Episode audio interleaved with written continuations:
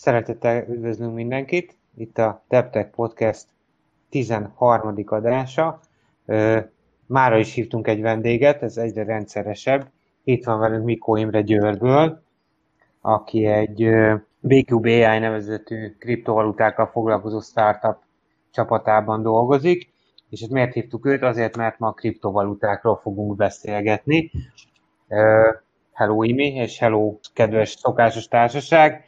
Kérek hello. mindenkit, hogy köszönjön be. Sziasztok, Sziasztok. Sziasztok. Tehát Mikó Imre vagyok. Köszönöm a fánkonferálást, és köszönöm a meghívást is. Sziasztok, Töviskes Imre vagyok, szokásosan HR oldalról. Az érdekes egyébként a HR megközelítése a kriptovalutának. Ugye, ugye? Érdekes, érdekes beszélgetéseket fog eredményezni ebben a podcastben, de biztos, hogy mindannyiunknak van kérdése Imre felé. Ma egy kicsit interjúsabb adás várható, pont azért meg van egy vendégünk, aki sokkal jobban ért az a témához, mint mi négyen együttvéve, akik ugye a megszokott csapatban szoktunk beszélgetni. Ö, szerintem vágjunk is bele azzal, egyébként én, én rájöttem arra, hogy 2018-ban csináltunk utoljára a Deptekben egy olyan meetupot, ahol ez a kriptovaluta volt a téma, és ez egy meglepően sikeres meetup volt nagyon sok résztvevővel. Volt is egy ilyen felbuzdulás bennünk, hogy valahogy még ezzel kéne foglalkozni, és aztán valahogy az elmúlt két évben egyáltalán nem foglalkoztunk a Deptek szintjén, még egy blogbejegyzés szintjén se ezzel a, a kriptovaluta kérdéssel, egészen máig. Ugye egy kicsit beszélgessünk már arról kérlek benneteket, hogy ti, nektek milyen információtok, vagy hogy, hogy gondoljátok ti ezt a kriptovaluta kérdést, hogyan látjátok, hogyan találkoztatok vele.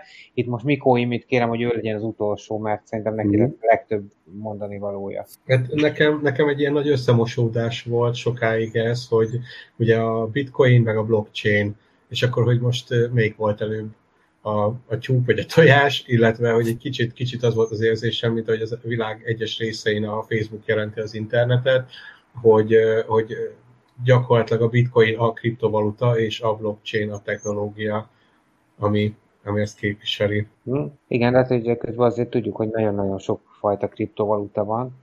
Uh-huh. Már, de igen, ez egy érdekes, tehát hogy, hogy nagyjából egy laikus szerintem így láthatta egy pár éve ezt a dolgot, abszolút, ahogy, hogy te mondod, Imi. Illetve írt, írt, írt, cikket a, a kriptovaluták energiafelhasználásáról, és hogy ez mit egy másfél éve lehetett, amikor csak a bitcoin elérte Nigéria áramfelhasználását. Hú. Tehát ez ilyen környezeti hatás. És ugye volt olyan is, aki atomerőművek számítógép hálózatán futtatta, mert ugye ez energia akkor már ott rendelkezésre állt egyből. De most így magamról voltottam a szót.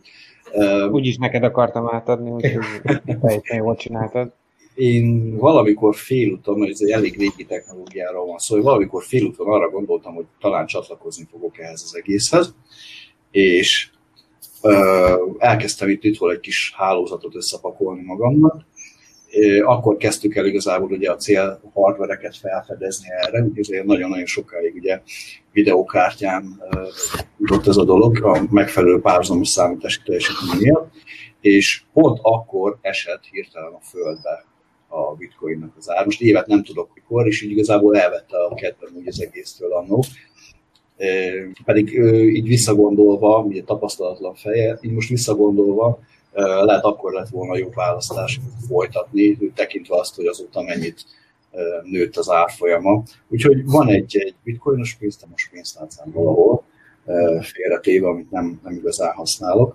Igen, ahogy, ahogy Imi is mondta, nekem is összemosódott elég sokáig ez a dolog, és nem igazán tudtam különbséget tenni a technológia és a, a kriptopénz között. Meg kellett tanulni az alapokat hozzá ugye elég mélyen, hogy, hogy értsem. És ez még mindig mai napig még, még szakemberek között is ilyen, ilyen vitaforrás, hogy igazából hogyan is működik ez a dolog furcsa módon. Oké, neked mi a én egy személyesebb sztovit mondanék, én valamikor még nagyon az elején emlékszem egy pillanatra, amikor, amikor néztem egy, egy holnapot, és láttam, hogy nagyjából 6000 forintért uh, tudnék vásárolni 10 bitcoint, és elgondolkoztam, hogy ah, veszek poénból. Uh, és aztán, aztán valahogy így mégse. És, és azóta, azóta nagyon, nagyon sokszor utáltam magam emiatt, pedig uh, hát 10 bitcoinmal gyakorlatilag nyugdíjba lehetett volna menni nem olyan régen. Még lehet, hogy most is, hogyha nagyon, nagyon akarom. Uh, úgyhogy nekem nincs még pénztárcám sem, pedig nem, nem voltam messze tőle. Uh, egyébként volt egy, volt egy időszak, amikor uh, gyakorlatilag bárkivel beszéltél, aki, aki picit ebben az ilyen tech startup világban mozgott, és hogyha nem említette azt, hogy blockchain technológia, akkor már, már így ő évezte magát kellemetlenül, mert mindenre rá akarták húzni. Uh, most viszont egy kicsit talán így eltűnt. Vagy én mostanában kevesebbet hallottam uh, vagy lehet, hogy csak én, uh, én minden fogok ennyire aktívan már ebben a közegben, még lehet, hogy mindenre rákötik. Uh, nem, picit, nem, picit túl volt, Jól látod. túl volt hype és aztán szerintem kb. amikor így, így összeesett az árfolyam, uh, akkor, uh, akkor egy kicsit mindenki azt gondolta, mindenki megijedt tőle. Amúgy a hype az örök, csak a buzzword változnak. Igen, valamit, valamivel mindig rá kell mozdulni. Jó, hát akkor én is gyorsan elmondom, hogy e, ugye egyébként az ilyen amiről te beszélsz, ez pont az egyik podcastünkben már említettük is, hogy olyan 2018 magasságában minden hash függvény számítás alapú volt, és minden blockchain akart lenni, és hogy ez hát viszonylag nagyjából egy év alatt elmúlt, de nyilván a kriptovaluta pedig egy sokkal korábbi sztori, tehát azért ott 10-15 éve vissza lehet menni, hogyha az, alap, az alapokat kezdjük el felfedezni valóban egy nagyon érdekes téma, szerintem pénzügyi gazdasági szempontból is, illetve hát nyilván technológiai oldalról is. Én nagyon személyes sztorit nem tudok ebbe mondani, vagy majd elő fog jönni közben, de most így az elején nem.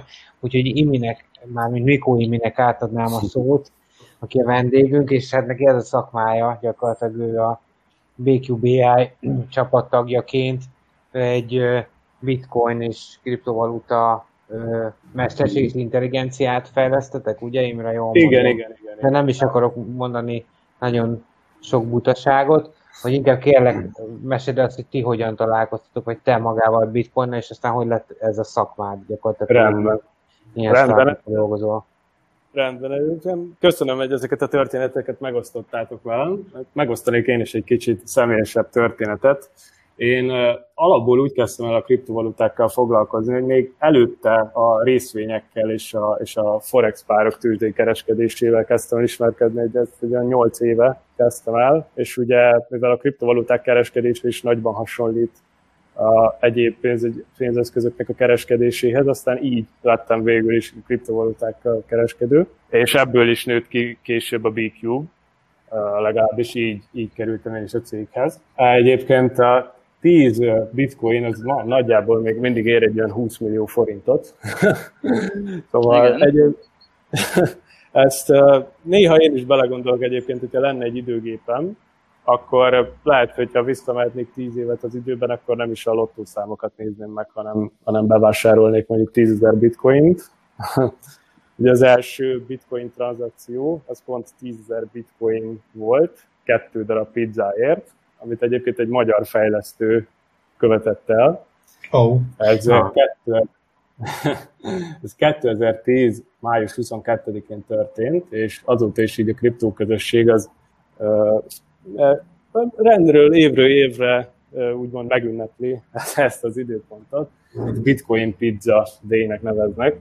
Ez még, mikor is van? Mond még egyszer, légy 2010. május 22.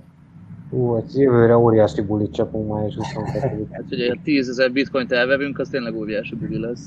Igen. Igen. És, hát itt beszéltünk erről, hogy hát akkor mi, mi, mi, mi, mi fán terem is az a bitcoin, ez talán könnyebb lenne megérteni, hogyha egy kicsit kontextusba helyeznénk, ugye mondjuk így a pénzügyi világ kontextusába. Tehát, hogyha végignézzük így a pénzügy evolúcióját, akkor ugye nagyon régre, hogyha visszamegyünk, akkor még csak barter létezett, vagy még a barter előtt még, még létezett a néma csere is, amit még tehát az ősember használt. Ennek az a lényege, hogy az ember, az emberek nem is, nincs is interakció közöttük, hanem letesznek mondjuk egy tárgyat, mondjuk a, a, egy tisztásra, és utána valaki azt felveszi, és valamit oda tesz a másik helyére. Ugye ez is azért van, mert hogy nem, nem volt meg ez a bizalom, így a felek között, hogy még, még ahhoz sem, hogy egyáltalán cserélgessünk egymás között dolgokat. Szerintem ugye ezután később jött a barter, aminek ugye az volt a lényege, hogy tehát nekem van valamilyen vagyontárgyam, amiért szeretnék valami más vagyontárgyat elcserélni, akkor ezt elcserélhetem. És később megnőtt az igény arra, hogy legyen valamilyen univerzális váltó, ami, ami értéket képvisel, és amire bármi más el lehessen cserélni. Ugye ez lett később a pénz, amit később nem, ami kezdetben nemes fémek voltak, aztán azután érmék, és később megjelent a papírpénz is, ami kezdetben még egy nemes fémhez volt hozzárendelve, de ez is megváltozik később, és a mai pénznek annak valójában a jog adja meg az értékét, tehát a jogalkotó azt mondja, hogy mostantól ez a, ez a pénz, a hivatalos pénz, amit elfogad. A, ez, ezután már csak egy nagyon egyszerű lépés következett a digitális pénzek felé, mivel ugye, hogy az internet és úgy általában a számítástechnika fejlődésével ez így adott is volt. Ezért megjelenik ugye a digitális pénz, és ma már, ma már azt is láthatjuk, hogy a a forgalomban lévő pénzmennyiségnek a legnagyobb százaléka az tényleg csak elektronikus formában létezik. Az most ugye érdekes, hogyha elektronikusan létezik a pénzem, tehát, tehát egy, egy fájl konkrétan, akkor mi gátol meg abban, hogy, hogy ezt a fájlt ezt többször is elköltsem, vagy, vagy akár lemásoljam, és akkor csinálok magamnak egy millió másolatot. És ez, ezt úgy nevezik, hogy a a double spend problem, tehát a kétszeres elköltés problémájának lehetne talán fordítani. És ezt a problémát, ezt jelenleg úgy oldjuk meg, hogy ugye centralizált pénzügyi rendszerben élünk, tehát azt jelenti, hogy van egy központi szereplő, aki egy főkönyvet vezet minden tranzakcióról, és mi, és a, tehát a bizalom tartja össze ezt a rendszert.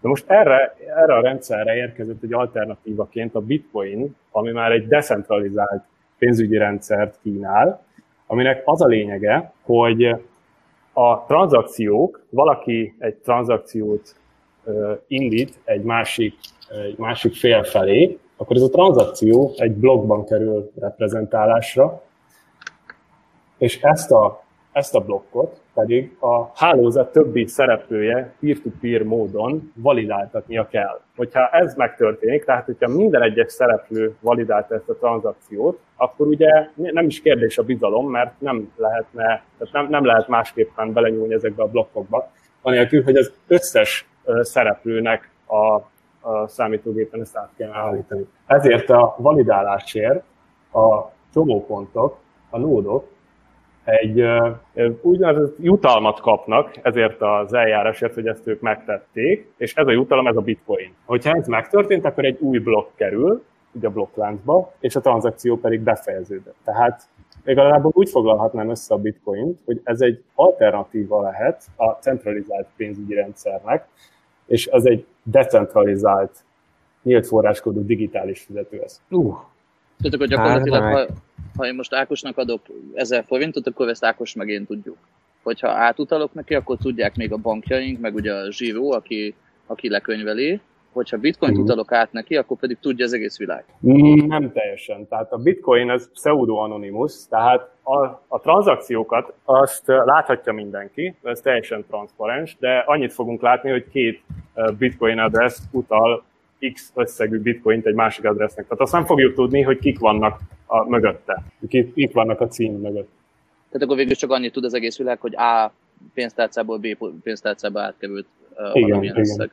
Igen, igen, igen. Igen, volt is egy ilyen hír pont a napokban az Indexen, hogy valami borzalmasan nagy dollármilliárdos összeg cserélt gazdát, de hogy nem tudják, hogy pont ez a probléma, hogy amikor ekkora pénzösszeg jelenik meg, vagy kezd el forogni, ugye ott, ott már valamilyen nagyon nagy pénzösszeg, vagy nagyon nagy tranzakcióban, tudjuk, hogy kiadott kinek és miért ennyi pénzt.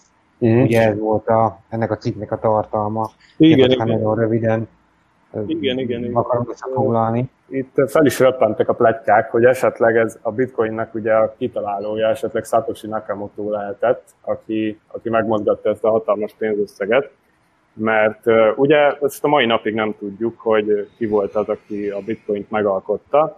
Egy, uh, egy Satoshi Nakamoto nevű nickname, ezzel a névvel valaki feltöltötte ezt a dokumentumot, ezt a white paper-t, ugye, amelyik lefekteti a bitcoinnak az alapjait, és elmagyarázza ezt a rendszert, hogy ez hogy működik.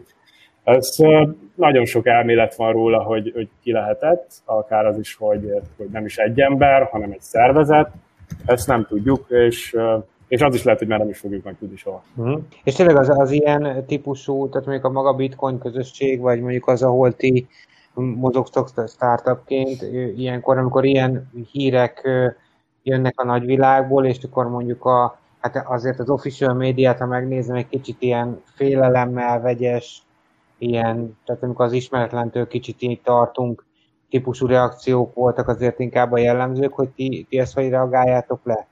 Vagy lereagáljátok -e egyáltalán? Vagy, vagy mi történik ilyenkor mondjuk a Bitcoin közösségben, mikor egy ilyen ö, esemény történik?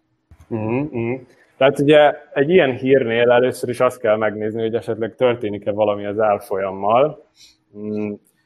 Ugye a, a piaci mozgások azoknak igen nagy százalékban véletlenszerűek, tehát ezt is azt mondanám, hogy akár pseudo véletlen módon mozognak, és az ilyen mozgás, az ilyen hírek, azok ugye meg beindíthatják még az emberekben mondjuk egy, egyfajta félelmet kelhet nagyon sok emberben, egy egész közösségben, és akkor ők, hogyha masszív eladásokba kezdhetnek, akkor, akkor ugye befolyásolhatja az árfolyam. De ugyanez fordít. Szóval, igen. Mert ugye, ezt nem említettem, de ugye a bitcoinnal, meg egyéb kriptovalutákkal, ugye a váltókon kereskednek, tehát a váltó az összeköti ugye az eladókat és a vevőket egymással, és vannak olyanok, akik, akik ugye a tisztán a bányászatból befolyt kriptókat szeretnék csak értékesíteni, van, aki befektetési célral akarja ezeket vásárolni, van, aki tényleg pénzügyi tranzakciókat akar vele lebonyolítani, és olyan is van, aki spekulálni akar. Tehát ugyanúgy, mint mondjuk a részvényekkel, vagy az egyéb pénzeszközökkel a tőzsdéken, ők ugye az árfolyam változásokból akarnak nyeresni. Ez ugye borzasztó nehéz, mivel tehát ezt statisztikákból tudjuk, hogy a kereskedőknek a több mint 95%-a veszít. E, ez az, ez az egyik fő probléma, amit egyébként a BQ hivatott megoldani. Ja, nekem ez uh-huh. a kérdésem, hogy tisztáztuk mi ezt, hogy bitcoin, de mit csináltok ti? Uh-huh, uh-huh, uh-huh. szóval, tehát mi B2B-el, mi egy fintech startup vagyunk, mi azzal foglalkozunk, hogy a kriptovaluta kereskedőket tesszük jövedelmezőbbé, és megkönnyítjük nekik a kereskedést. Ezt úgy tesszük, hogy technikai elemzést, szentiment elemzést, és egyedi a saját általunk fejlesztett matematikai modelleket táplálunk egy AI engine-be, amely azután szignálokat generál. Tehát ezeket a szignálokat hajtják végre a kereskedő botjaink. Ezt, ezt úgy kell elképzelni, ugye olyan, hogy olyan, hogy százszázalékos stratégia, tehát amikor minden egyes alkalommal stratégia képes megmondani, hogy most a piac fel vagy lefele fog menni, olyan nincs. És, és aki ezt ígéri, az, az, az valószínűleg az, az nem. Hanem úgy kell ezt felfogni, hogy mondjuk van 100 trédem, és abból a 100 trade-ből 60 trade, hogyha bejön, ugye feltételezem, hogy ugyanannyit nyerek, ugyanannyit veszítek minden egyes trade-nél, akkor nettó pozitívba leszek. Tehát nekünk ez a lényeg, tehát nekünk ez a célunk, ezeket, ezeket a stratégiákat kifejleszteni, hogy a kereskedő, amikor ezeket a botokat integrálja a saját számlájához, akkor az mindenképpen nettó pozitívban legyen hosszú távon. Tehát akkor abból a 100 trade az a 60 trade az mindenképpen a mi robotunk. A mi robotunk mindenképpen hozza ilyen eredményt, vagy legalábbis jobb. És akkor ezt mutatja a statisztika, tehát hogy ilyen 60%-os pozitív, vagy 60%-ban nyerességesek a ti üzleteitek kb?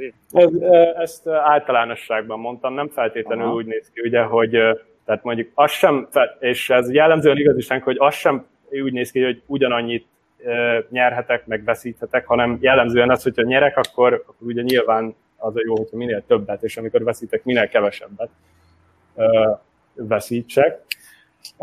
Ez nagyon sok mindentől függ igazából, hogy hol van ez, a, ez az optimális százalék. Tehát például, hogyha, hogyha egy, egy ügyleten mondjuk úgy is beállíthatom ugye a stop veszteség szintemet, vagy a targetemet, hogy csak 5%-ot nyerjek, és 95%-ot veszítsek el. Ez ugye nyilvánvalóan nagyon sokszor fogok nyerni, viszont amikor néha veszítek, akkor pedig nagyon sok. Szóval igazából úgy másképpen is be lehet lőni ezeket a százalékokat, de úgy mondtam, hogy mindenhol már mindegyiknek megvan az az egyensúlypontja, aminek fölötte kell lennie ahhoz, hogy hosszú távon kereskedés pozitív legyen. Hogyha ez 50-50, tehát a 5, 5, 50 nyereményes 50 veszteség között, akkor ez nagyjából az 50% fölött is kell lennie, ugye.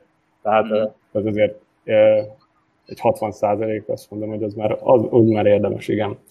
Említetted, hogy most példának hoztad ezt a számot, de eddig Aha. igazából a bitcoint is példának használtuk, hogy uh-huh. csak a bitcoin az, amivel foglalkoztok, vagy úgy általánosságban a kriptovaluták. Uh-huh. És a már létező kriptovaluták, vagy, vagy gondoltok a jövőre is, hogy esetleg lesznek még olyanok, ami... Mm-hmm. Mm, az úgy néz ki, hogy jelenleg kétfajta szolgáltatást nyújtunk. Az egyik még, amelyik korábban létezett, amikor még nem voltak meg még a kereskedőbotjaink, amik ugye automatikusan hajtják végre ezeket a kereskedéseket, amikor még, tehát ezek csak szignálok voltak. Ez úgy nézett ki, hogy megérkezett a szignál, erről kapott egy értesítést az ügyfél az e-mail címére, és azután a weboldalon láthatta, hogy melyik az a kriptó, amiben be kell szállni, mennyivel, hova kell rakni a stoppot, hova kell rakni a targetet, és hogyha valami, tehát hogyha később a kockázatot menedzselni szeretnénk, tehát valami változás történik, akkor erről is minden, minden, mindenről vezeti a rendszer az ügyfelet.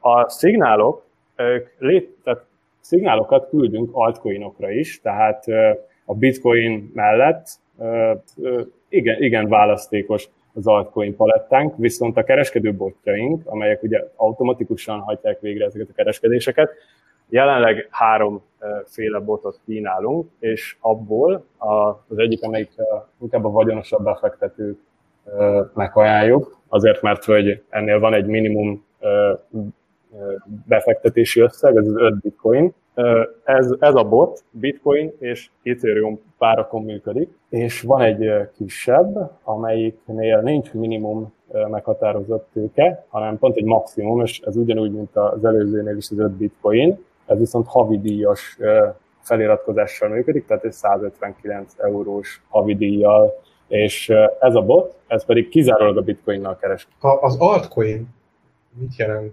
Az altcoin is egy ugyanolyan kriptovaluta. Mind, minden Értem. altcoin, amely kriptovaluta, csak nem bitcoin. Értem. Alternatív. Uh-huh. A bitcoin alternatívája, igen. Tehát akkor ezt úgy képzeljem el, hogyha nekem van 5 bitcoinom, és szeretném ezt kamatoztatni, akkor megkevestek titeket, összekötöm a pénztárcámat ezzel a bottal, és ő elkeveskedget, elkeveskedget vele, és aztán néha ránézek, és akkor látom, hogy most már 5,02, meg most meg már 7,4, uh-huh. Mhm. hogyha nagyon bejött kb.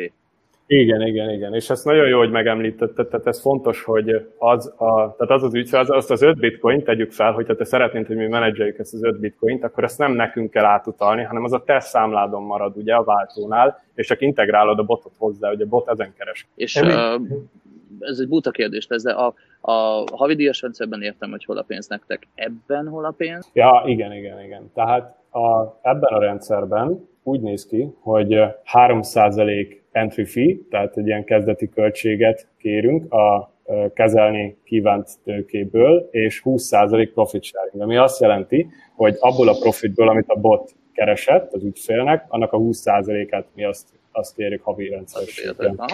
Igen, igen, igen, igen. Én is fogok egy furát kérdezni, hogy ugye, ha, ha jól értettem korábbi magyarázatokból, hogy a Bitcoinnál vagy Ethereumnál, hogyha én azt akarom, hogy az én tranzakcióm gyorsabban történjen meg, akkor egy magasabb díj nem nálatok, hanem magában a Bitcoinban. Mm, mm, igen, ez, ez, a kereskedés, ez a kereskedésre is igaz? Tehát, hogy, hogy itt, hogyha én hatékonyan gyorsan akarok kereskedni, és a tippeiteket jól kihasználni, akkor erre is készülnöm kell mm, valamilyen szinten, hogy, hogy nem, nem beállni a lassúságba, hanem erre is rá kell szánni egy mm. bizonyos tőkét. Igen, igen, ez így igaz. Erre mi úgy készültünk fel, hogy van a, Bit, a Bitmax váltó, ugye ez az, amelyiken a botjaink a legjobban működnek, és ez is az, amelyik jelenleg lehet integrálni. A Bitmax váltónál van erre lehetőség, hogy a mi affiliate linkünkkel regisztrálja be a számláját az ügyfél, akkor az ő orderei, tehát az ő megbízásai, azok prioritást fognak élvezni, és a, a kereskedési költségek is csökkentve lesznek ezáltal. Szóval azt ajánljuk ugye minden ügyfélnek, hogy akinek nincs, már, akinek még eleve nincs egy Bitmax számlája, vagy hogyha van is, akkor is készítsen egy újat, és akkor ezzel, ezáltal a linkkel, hogyha ezt a számlát megnyitja, akkor, akkor ezt átugorhatjuk ezt a problémát. Uh-huh. És akkor, akkor jól értettem, hogy akkor vévi meg, hogyha van havi 150 euróm, meg akkor is nyilván kell egy kezdőtőke, amivel, amivel aztán tudunk keveskedni. Ez a, ez a minimum küszöb, aminél érdemes beszélnünk egymással, vagy van, van ilyen nyugdíjasok is elkezdhetik opció. Igen, én, én, azt mondanám, tehát a kisebb botnál, amelyik havidíjjal működik, hogy egy olyan 1000 eurós tőkével kezdeném el. Azért 1000 euróval, tehát, és ez a havidíjon felül, azért, mert hogy jelenleg az egy, eddigi eredményeink alapján, ugye ez a bot ez 2019. szeptember óta működik, és az átlagos havi hozam az nagyjából 20%, egész pontosan 18,88%. az összes, a, tehát az egész fél éves teljesítmény, az pedig közel 200%. De ugye, ugye az, az átlagos havi, havi hozam, ezt nem úgy kell elképzelni, mint hogy minden egyes hónapban, mint egy ilyen fizetésszerűen mindig kapok egy ilyen 20%-os pécseket. Ez nem így néz ki, hanem ez egy átlagszám. Tehát van olyan hónap, amikor 30%-on teljesítek, van olyan hónap, amikor 5%, és olyan is van, amikor esetleg veszteséget termel. Tehát ettől nem szabad megijedni, ez teljesen természetes a kereskedés világában, hogy már említettem, hogy nincs olyan, hogy valamilyen stratégia 100%-osan teljesít. Az a lényeg, hogy hosszú távon, tehát a hónapokon keresztül a, a stratégia hosszú távon legyen képes teljesíteni. Mhm. De hogyha bárki felmegy a weboldalunkra, egy ingyenes regisztrációt követően igazából láthatja az összes eddigi kereskedést. Tehát mindent, amit, amit valaha ez alatt a hónapok alatt a bot kereskedett, azokat, minden, azokat bárki megtekinthető. Tehát azokat a hónapokat is, amiket nem sikerültek, és azokat is, amik jól sikerültek százalékosan. Mm. És egy picit még nagyon jól rákanyarodtunk erre a kriptopiac témakörre, amire így én egyébként rá akartam vinni a beszélgetést, de hogy a technikai hátteréről, erről a blockchain technológiáról egy picit még tudnánk beszélni, mert az, én úgy érzem, hogy talán a, a hallgatók nagy részének is korlátozott információi vannak, vagy lehetnek erről a dologról. Úgyhogy nem mond még egy kicsit a, meg ugye Viktorral beszélgettünk régebben erről, csak én nem értettem, amit Viktor mond. Hát ha most, hát, ha most le, hogy tehát, hogy, hogy mi is ez a blockchain technológia maga, ugye ez a, a hash függvény maga, ami az alapja, ami egy bonyolult számítási mechanizmus. Uh-huh. Uh-huh. Uh-huh. Jó, tehát, tehát akkor induljunk ki a bányászatból. Tehát ez, amit bányászatnak nevezük, de igazából azért, mert valamilyen, tehát valamilyen jutalmat kapnak ezek a számítógépek, amelyek megoldják ugye ezt a hash függvényt, ami igazából az a lényege, hogy egy, egy random számot kell kitalálni a számítógépnek, ezt kezdetben ugye processzorok végezték, azután bejöttek a videókártyák, és ma már léteznek olyan hardware is, amik kizárólag arra lettek készítve, hogy ezeket megoldják. De egy időben egyébként a gamerek világában volt az óriási probléma, hogy nagyon megdrágultak a videókártyák, mert mindenki bitcoin kezdett el bányászni, uh-huh. és emiatt ugye hát egy maga ez az egész számítógép piac, meg a videókártyák piaca egyébként nagyon megdrágult és akkor a gamerek szitták a bitcoinosokat. Mm-hmm. Igen. 2017-8 környékén volt. Egyébként akkor nekem volt egy ismerős, aki nagyon komolyan foglalkozott ezzel, nagyon nagy reményeket fűzött hozzá, hogy valamennyire be is jött neki, de hogy akkor egy ilyen 1 millió forint körül összegből rakott össze egy olyan számítógépet, ami, ami ugye a, csak hogy ezt azért mondom, hogy egy mm-hmm. kicsit laikusabbnak is, hogy azért ez, ez már egy befektetés kvázi azért, mm-hmm. hogyha magát a technikai hardvert biztosítani akarod ez a dologhoz. Illetve én most azt hallottam, hogy ma már ilyen, ilyen földi halandók gyakorlatilag esélytelenek arra, hogy, hogy ilyen uh-huh. irányba elinduljanak, nem tudom, az mennyire igaz. Igen, ugye, tehát a, a bányászat nehézsége az, az egyre jobban nő, minél többen bányásznak. Tehát minél nagyobb energia van mögötte, a, a bányászok mögött, akik próbálják ugye ezeket megfejteni, és ugye validálni a tranzakciókat, annál nehezebb lesz. Szóval a, az energiaköltsége az tényleg valóban teteves most már, és, és már, már egyáltalán nem úgy néz ki, mint mondjuk pár évvel ezelőtt. Tehát például még azt is megemlíteni, hogy egy olyan 210 ezer blokkonként ez nagyjából egy olyan négy évente kerül kibányászásra. Jön az úgynevezett felezés, ami azt jelenti, hogy a, a bitcoinnek ez a block reward, ez lecsökken mindig a felére. Ez most 6,25, a legutóbbi felezés az most május 11-én történt, és uh, ugye nyilván, hogyha én egy bányász vagyok, és uh, én azért, hogy a munkába bocsátom az én hardware-emet, vagy az én számítógépemet, azért szeretnék bitcoinokat kapni. Ez most alapból megoszlik, mivel olyan, hogy valaki leül, és csak ő, ő egymaga megpróbálja az ő számítógépét bányászatra használni, ez már nem igazán fog sikerülni, hanem úgynevezett bányász poolok vannak, ami azt jelenti, hogy nagyon sok számítógép dolgozik együtt, és hogyha ők megoldják ezt a blokkot, akkor a, a hozzájárulások arányának függvényében részesül mindenki a, a, a block rewardból. Hát ugye, hogyha a felezéssel lecsökken az a jutalom, amit, amit megkaptak, akkor, akkor nyilván ugye az is kevesebb, tehát teljes kevesebb lesz a bányászoknak az a bitcoin, amennyit megkaphatnak. Ugye. Tehát úgy éri meg, tehát vagy a bányászat nehézségének kell csökkennie, ami ugye az akkor következik be, hogyha nagyon sok bányász igazából kiszorulna a piacról, vagy pedig a bitcoin árfolyamának kell feljebben. Uh-huh. Tehát akkor gyakorlatilag az történik, csak hogy, hogy egy kicsit így lefordítsam Foldi halandó nyelvvel, hogy van egy matematikai feladvány, és aki leggyorsabban uh-huh. megoldja, az kap érte uh-huh. egy bizonyos összeget, ez volt ez a 6,25, amit mondtál. Igen, igen, igen. És a leggyorsabb kapja ezt. Igen. Tehát igen, akkor ehhez igen. kell, és ehhez azon túl, hogy neked van a leggyorsabb célhabdevet, kell szerencse is, hogy éppen vád kerüljön a sor, vagy, vagy ha most valaki egy mindenki másnál nagyobb teljesítményű eszközt beállít ebbe a hálózatba, uh-huh. akkor mindig ő kapnak. Uh-huh.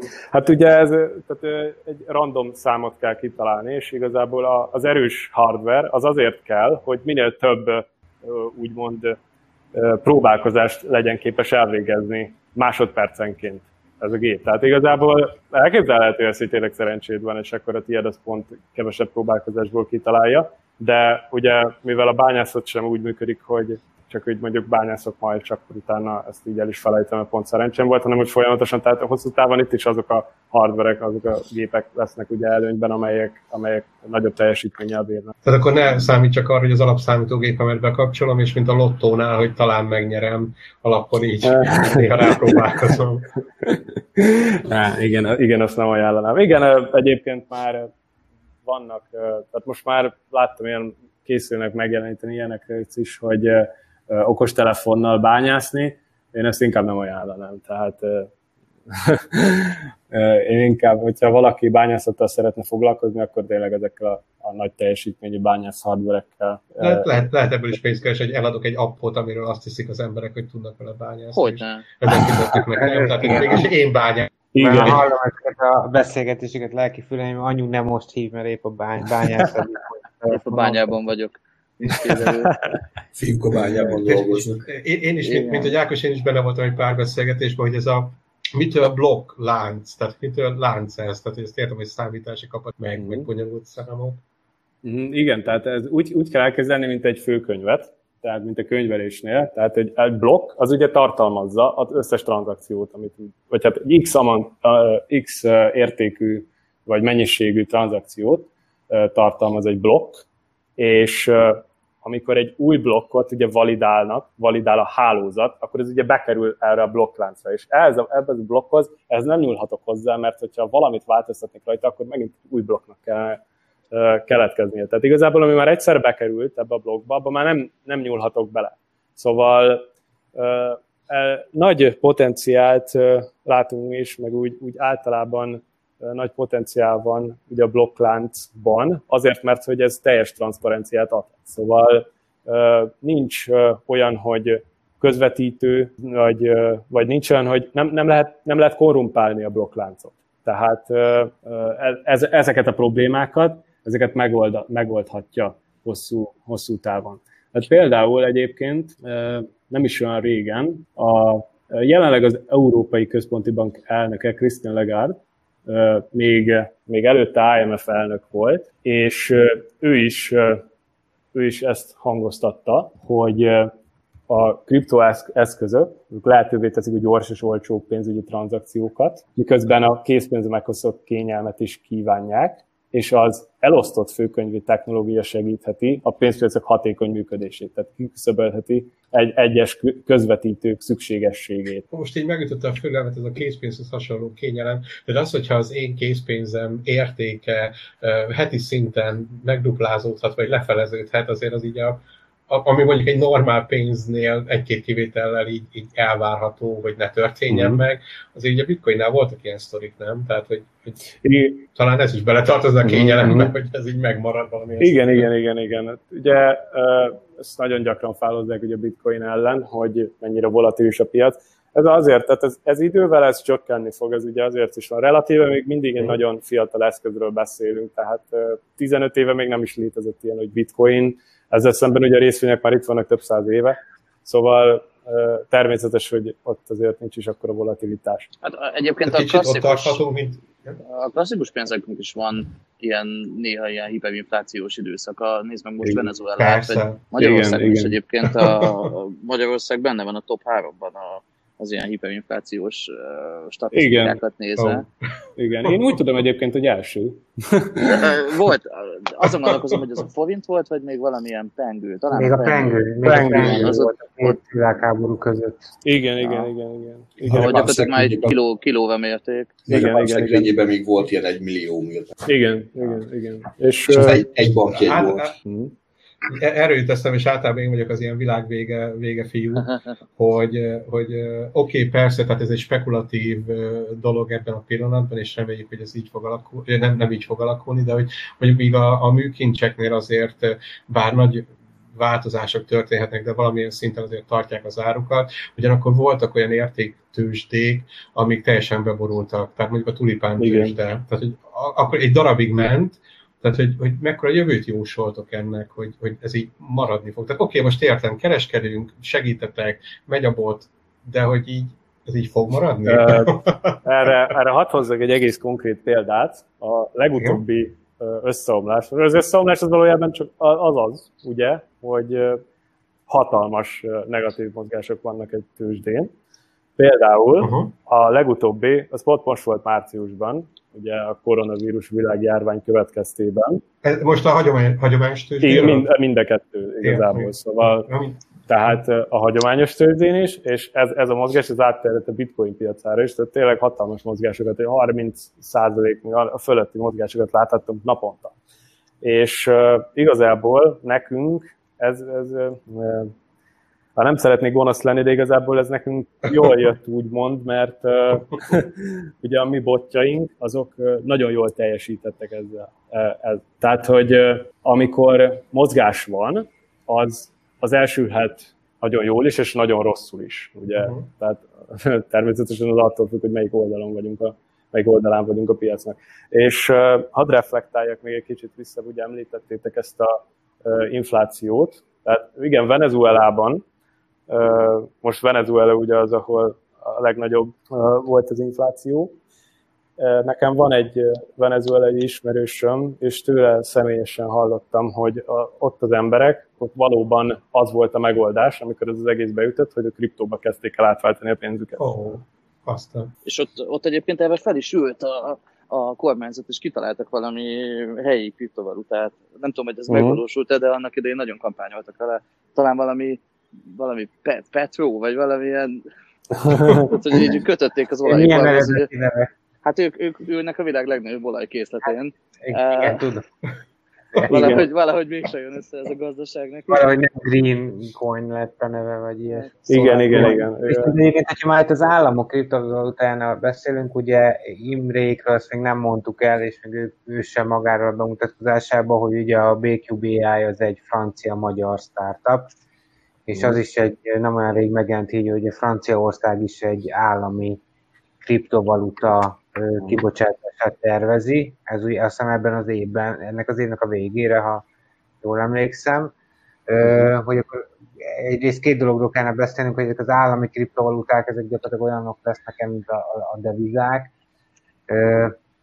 vagy a különböző országoknak a különböző pénznemei, a másik pedig, hogy milyen mondjuk francia-magyar startupként működni a startup piacon. Uh-huh, uh-huh. és egyébként még egy, egy 20 percünk van, úgyhogy ez, ez még két olyan érdekes téma, hogy mindenképpen szeretnénk volna belepréselni ugye ebbe a podcastbe, úgyhogy uh-huh, uh-huh. De akkor kezdjük az állami kriptovalutával.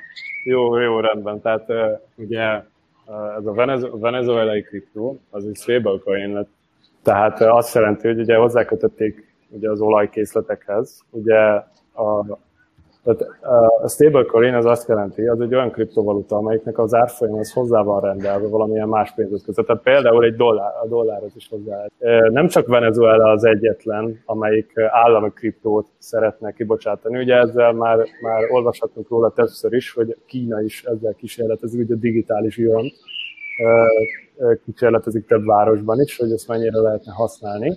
De ugyanúgy például a svéd Riksbank, a svéd központi bank és teszteli a saját ekkoronáját, és, és ugyanúgy Franciaország, ahogy már említetted.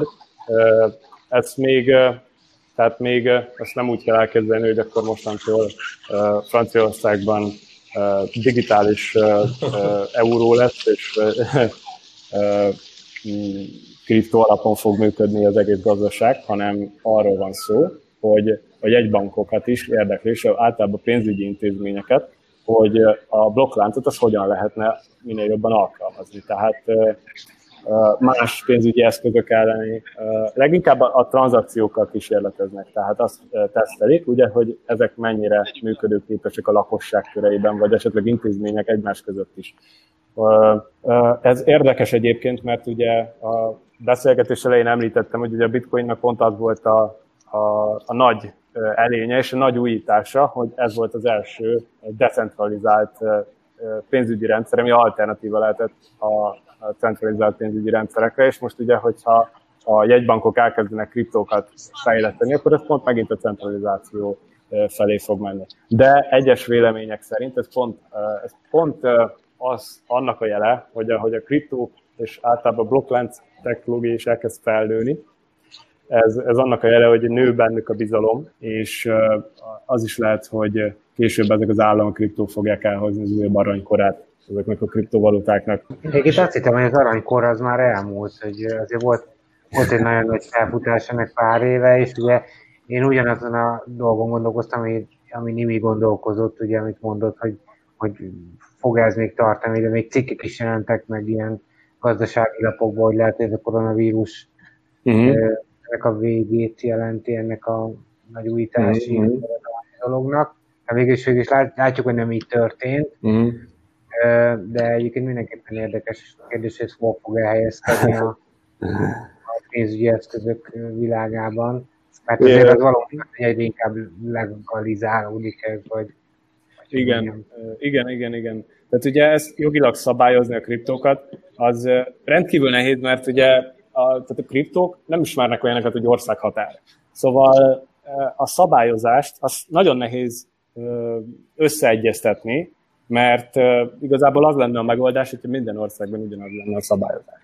Szóval ilyen, ilyesmi, ilyen szintű konszenzusra jutni, pedig nem, nem, nem érten egyszerű. Ugye Magyarországon is már a pénzügyminisztérium is jelezte, hogy ők is dolgoznak egy jogszabály, valamilyen jogszabálytervezeten, ami, ami a kriptókat szabályozná, és ugyanúgy az Európai Unió is. Változó, hogy milyen törvényes státuszban vannak a kriptovaluták a világon. Vannak olyan országok, ahol teljesen betiltották, vannak olyan országok, ahol az intézmények, tehát a bankok nem kereskedhetnek vele, a lakosság igen, és olyan országok is vannak, ahol teljesen legális. Itt egyébként az Európai Unióban vagy Észak-Amerikában, Ausztrália, itt teljesen legális. Tehát, és gyakorlatilag adóznom kell? Tehát, hogyha én beszállok ebből az üzletbe, amit elmeséltél, uh-huh. az 5 bitcoinomból egy után lesz 6 bitcoin, uh-huh. Akkor ezután nekem fizetnem kell ezt fiát?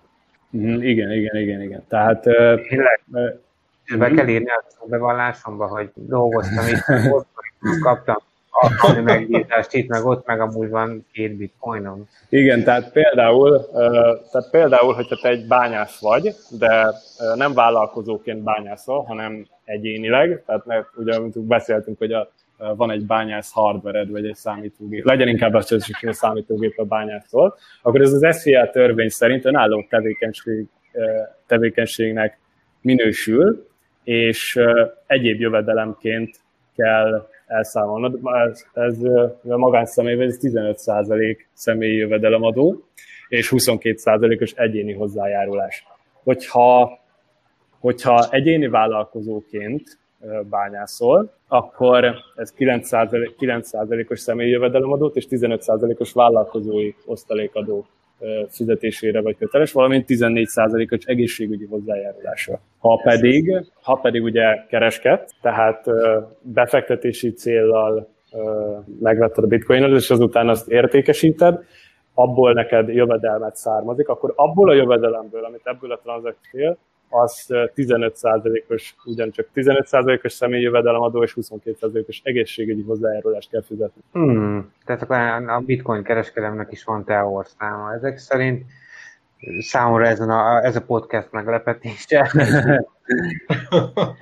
egyéb, egyéb jövedelem. Tehát egyéb jövedelemként ugye. Tehát ugye a törvény meghatároz egy olyan kivételt, vagy, vagy hát egyéb jövedelemként meghatározza, ami konkrétan minden olyan bevétel, amit amit korábban nem sorolt fel a törvény. Szóval a bitcoin és az, vagyis a bitcoin kereskedelemből befolyt jövedelem bevétel is ez a kategória áll. Olyan ez szerintem, mint a vámtevik szám, hogy igazából a világon mindent el lehet látni valamelyik vámtevik számmal, mert van, van egyéb folyadék, egyéb tárgy, egyéb eszköz.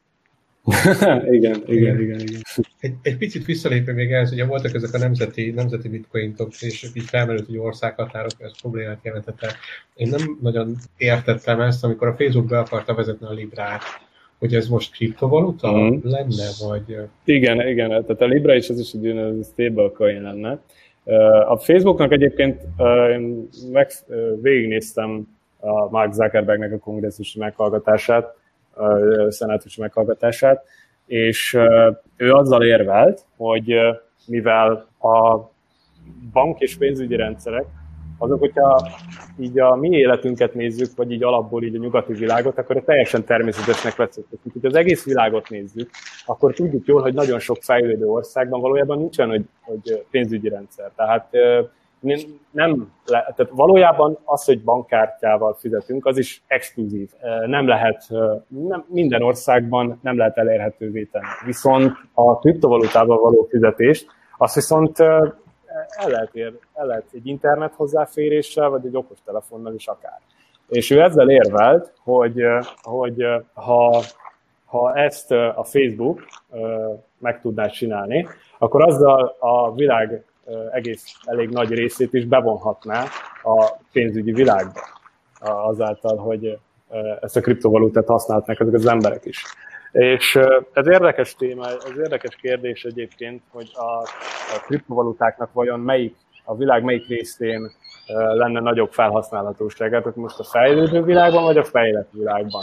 És nagyon sokszor azt látjuk, és nagyon sok vélemény is ezt mondja, hogy inkább a fejlődő országokban lehetnek igazán népszerűek a kriptovaluták, mint ahogy ugye belegondolunk, hogy a telefonnak a fejlődése az is úgy nézett ki, hogy az Egyesült Államokban, vagy itt Európában itt voltak ugye telefonvonalak, vezetékes telefon, stb. De Kínában például nem voltak, hanem ott alapból meg tudták lépni ezt, a, ezt az előrelépést, hogy azonnal az okos telefonok felé. Szóval a kriptovalutákkal is ez lehet a helyzet a világnak azon a részein, ahol alapból nem alakult ki a, a hagyományos bank és pénzügyi rendszer, hanem alapból egy lépést kihagynak, és alapból elindulnak e felé. A digitális. Hát az, az volt az ötlet gyakorlatilag, hogy ezzel próbált ő eladni, hogy uh, akkor ő bevezet egy új um, pénzügyi tranzakciós rendszert, és ezt uh-huh. kellően átláthatóvá teszi, és így lehet adóztatni a Botswanában a eddig adott csaló amerikai hát ezt nem tudom, hogy konkrétan tényleg ez lett volna az ő motivációja. És ez, ez, ez, az a meghallgatás volt, ahol, ahol gyakorlatilag utána tele volt az internet, hogy egy, mint hogyha egy robotot küldött volna maga helyett. Uh, ugye? Ahol, ahol csak... Igen, igen, igen, no. Igen, igazából kettő is volt szerintem. Én úgy emlékszem, ezeket a mémeket akkor láttam, amikor a Cambridge Analytica ügy miatt hallgatták meg, igen. igen, azok, azok tetszettek egyébként nekem is. most még így a, a maradék időben még, még visszareflektálnék erre, hogy uh, akkor milyen, milyen is az, hogy magyarként egy francia startup van, uh-huh. Mm, ugye, és ezt, ezt nem is említettem a bemutatkozás során, tehát a mi uh, hivatalosan francia startup vagyunk, de mi magyar-francia startupként határozzuk meg magunkat. A Franciaországban a egyébként. Tessék?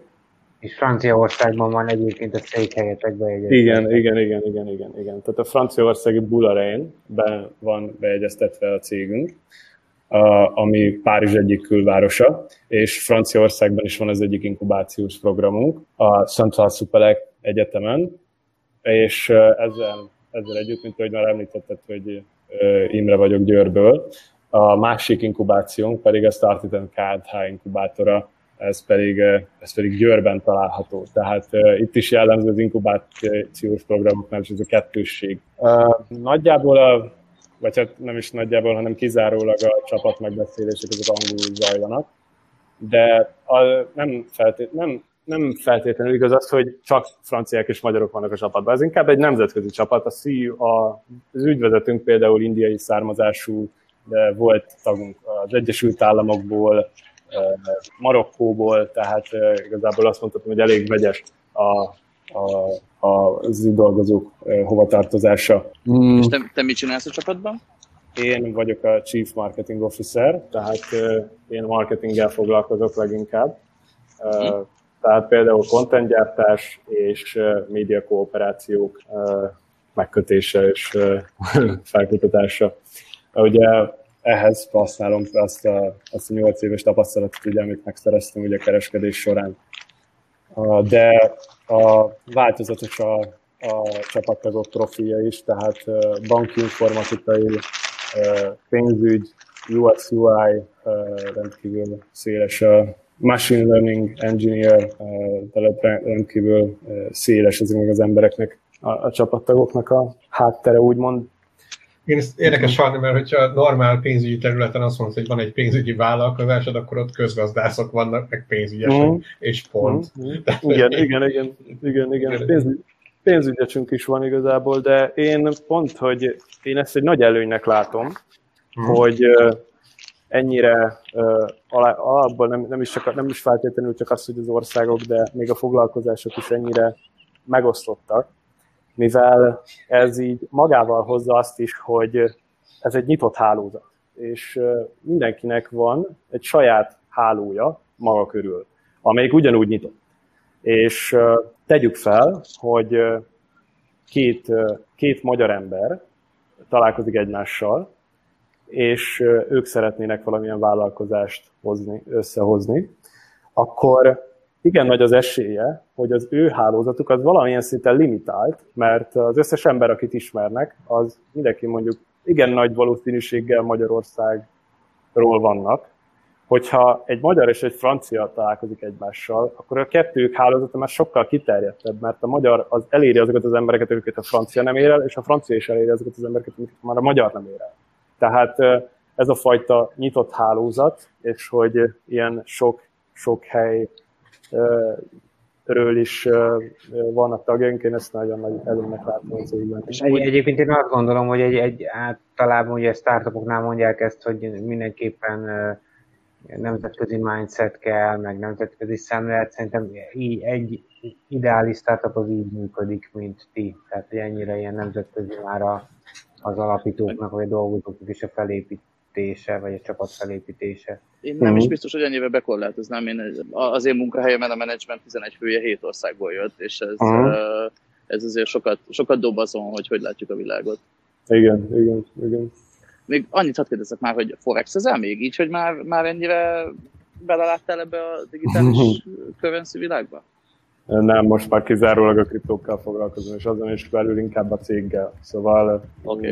én, én afele, hát a saját forrásaimat is egyébként ugye a, a mi technológiánkba fektetem, de azon, tehát azt a munkamorát képviselem, és úgy nagyjából a cégnek minden tagja is azt a munkamorát képviseli, hogy minél nagyobb szorgalommal, minél több időt és minél hatékonyabban próbáljunk a cégnek szentelni. Szóval én is, én is ezt, én is ezt próbálom követni, hogy a lehető legtöbb időt ugye a cég, céghez. Szóval aktívan már nem kereskedem, viszont úgy, hogy a saját botjainkkal úgy még igen. És így visszatekintve a múltba, um, ha most valaki most lép ebbe bele, akkor, akkor inkább ezt a digitális kereskedést, ezt, ezt az ilyen bitcoin és mindenféle egyéb digital currency alapút ajánlanád, vagy inkább a Forex? Nem, inkább a, tehát inkább a digital currency, az előbbit ajánlanám. Aha. Igen, igen, igen. Tehát ugye azért is, mert hogyha belegondolsz, ott tehát lehetőség van egy valódi tőzsdén kereskedni. Valód, a kriptováltó az is ugye egy tőzsde, és te mm-hmm. ott tényleg láthatod az orderöket, ott tényleg egy igazi váltón te kereskedsz. És a Forexnél pedig ez valójában nem így néz ki, ugye? Tehát egy broker cégen keresked, keresztül keresked, óriási tőkártéteket vállalhatsz, inkább azt nem ajánlanám. Uh-huh. Okay. Jó, és akkor szerintem nagyjából én nagyon szépen köszönöm, hogy elfogadtad a meghívásunkat. Mm. Hát ritka az az adás, mikor nagyon keveset beszélünk, de, de azt mondom, hogy nagyon-nagyon sok új információt kaptunk mi is, illetve a hallgatók is, úgyhogy köszönjük szépen. Nem tudom, hogy nektek van-e még ilyen búcsú gondolatotok? Nekem egy, egy záró gondolatom van, hogyha valamelyikünk kitalálja az időgépet, akkor beszéljünk, menjünk vissza, és akkor vegyük meg ezt a 10 bitcoin, vagy akár 10 ezeret. Igen, akkor mindenki vegyen 10 minimum. Igen, igen. Én, én, én, én, én, én lennék a pizzát, aki kivitte a pizzát. Igen. Én meg meggondolom ezen túl, hogy mivel fizetek a pizzáért. igen, igen, igen. Na, hogy rosszul járjunk. Igen, én is köszönöm szépen, hogy itt lettem, és köszönöm ezt, hogy meghívtatok. Tényleg nagyon egy, egy igazi élmény volt, és remélem, hogy azokat, amiket elmondtam, azok hasznosak lehettek. Azok hasznosak voltak a számotokra és a hallgatók számára is. Köszönjük és szépen. Benne. Úgyhogy köszönjük szépen. Köszönjük szépen. Sziasztok! Következő Sziasztok. hónapban érkezünk majd. Köszönöm. Sziasztok! Hello! Sziasztok!